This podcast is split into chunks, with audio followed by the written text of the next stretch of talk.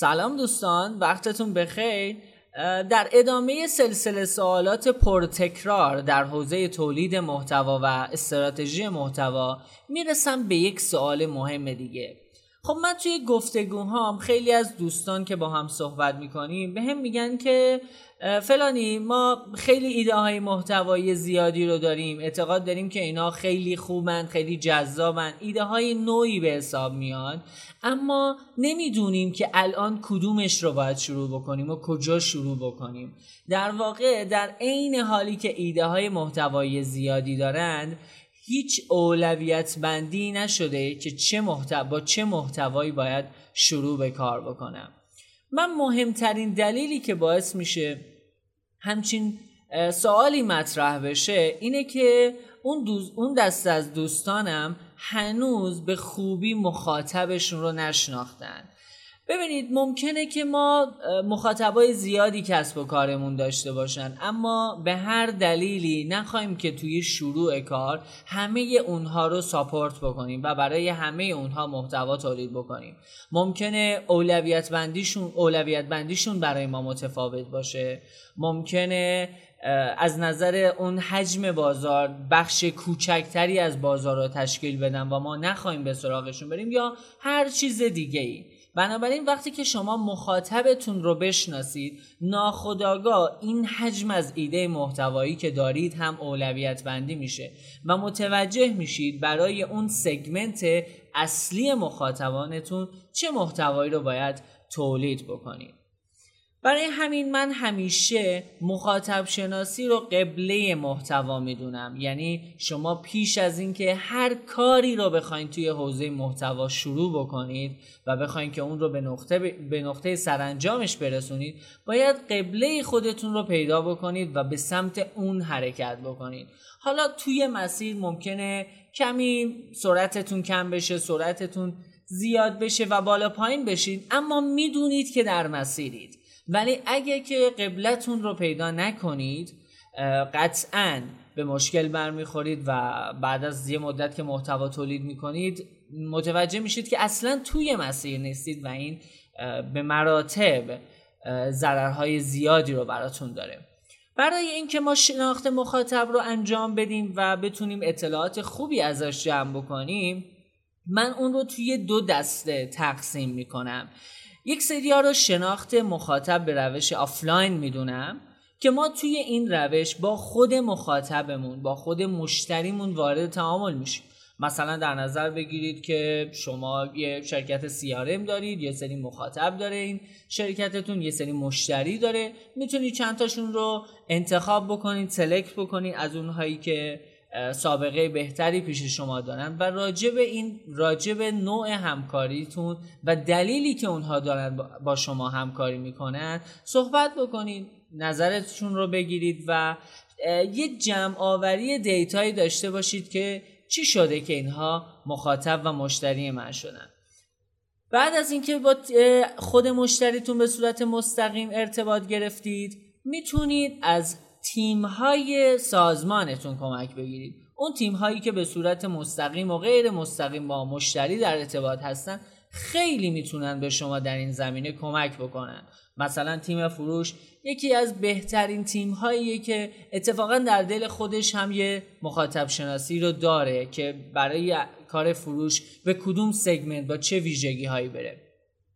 پس حتما از تیم فروش هم کمک بخواین که تو این زمینه کمک کنه بهتون. تیم سیارم تیم مارکت تیم پشتیبانی همه اینها با اون شرایط و چارچوبی که توی شرکت شما کار می‌کنن می‌تونن خیلی اطلاعات خوبی راجع به شناخت مخاطب در اختیارتون قرار بدن.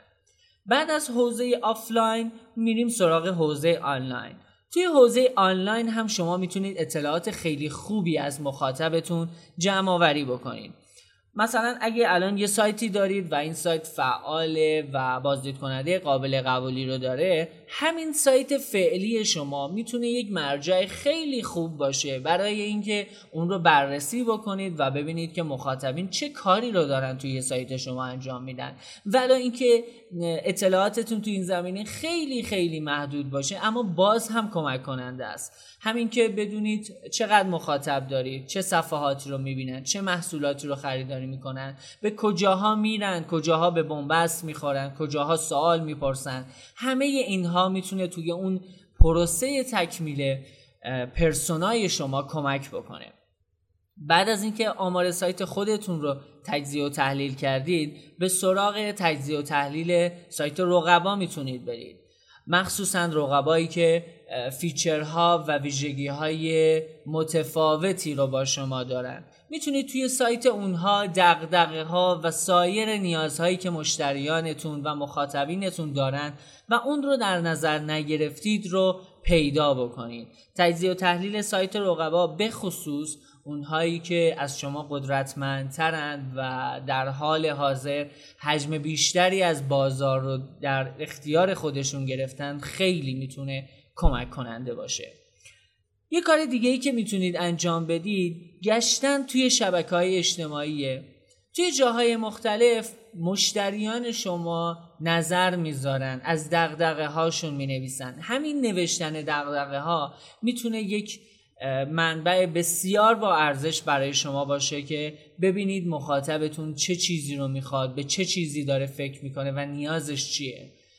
یکی از جاهای خیلی خوب برای این زمینه توییتره جایی که مردم خیلی خلاصه و مفید و ارزشمند راجع به دقدقه هاشون ممکنه بنویسند و همین دقدقه ها و همین جمع آوریش و ارتباط اون دقدقه با صنعت شما می‌تونه خیلی از این نظر کمک کننده باشه.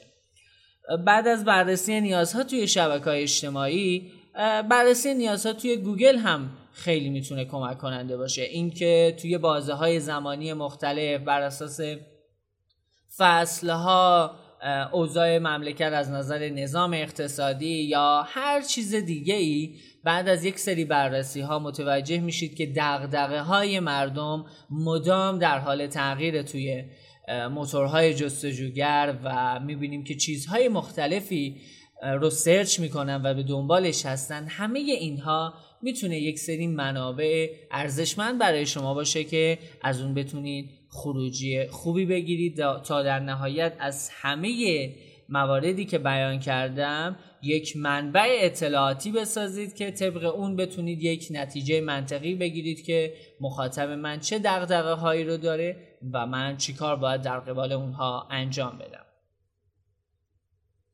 بعد از اینکه تونستید این منبع محتوایی رو که به شناخت مخاطبتون کمک کرده رو پیدا بکنید و دیتاش رو جمع آوری بکنید با یه تجزیه تحلیل خیلی کوچیک روی این به سادگی می‌تونید که اون اولویت بندی که ابتدای این فایل دربارش صحبت کردم رو به صورت کاملا طبیعی و بدون اینکه خیلی نیاز به بررسی دیگه ای داشته باشه اولویت بندی بکنید. و به همین راحتی می‌تونید که پیدا بکنید که در حال حاضر چه مواردی رو باید فعلا بذارید تا یکم توی ذهنتون پرورش پیدا بکنه و چه مواردی رو همین الان و از همین لحظه شروع بکنید به تولید محتوا درباره اون.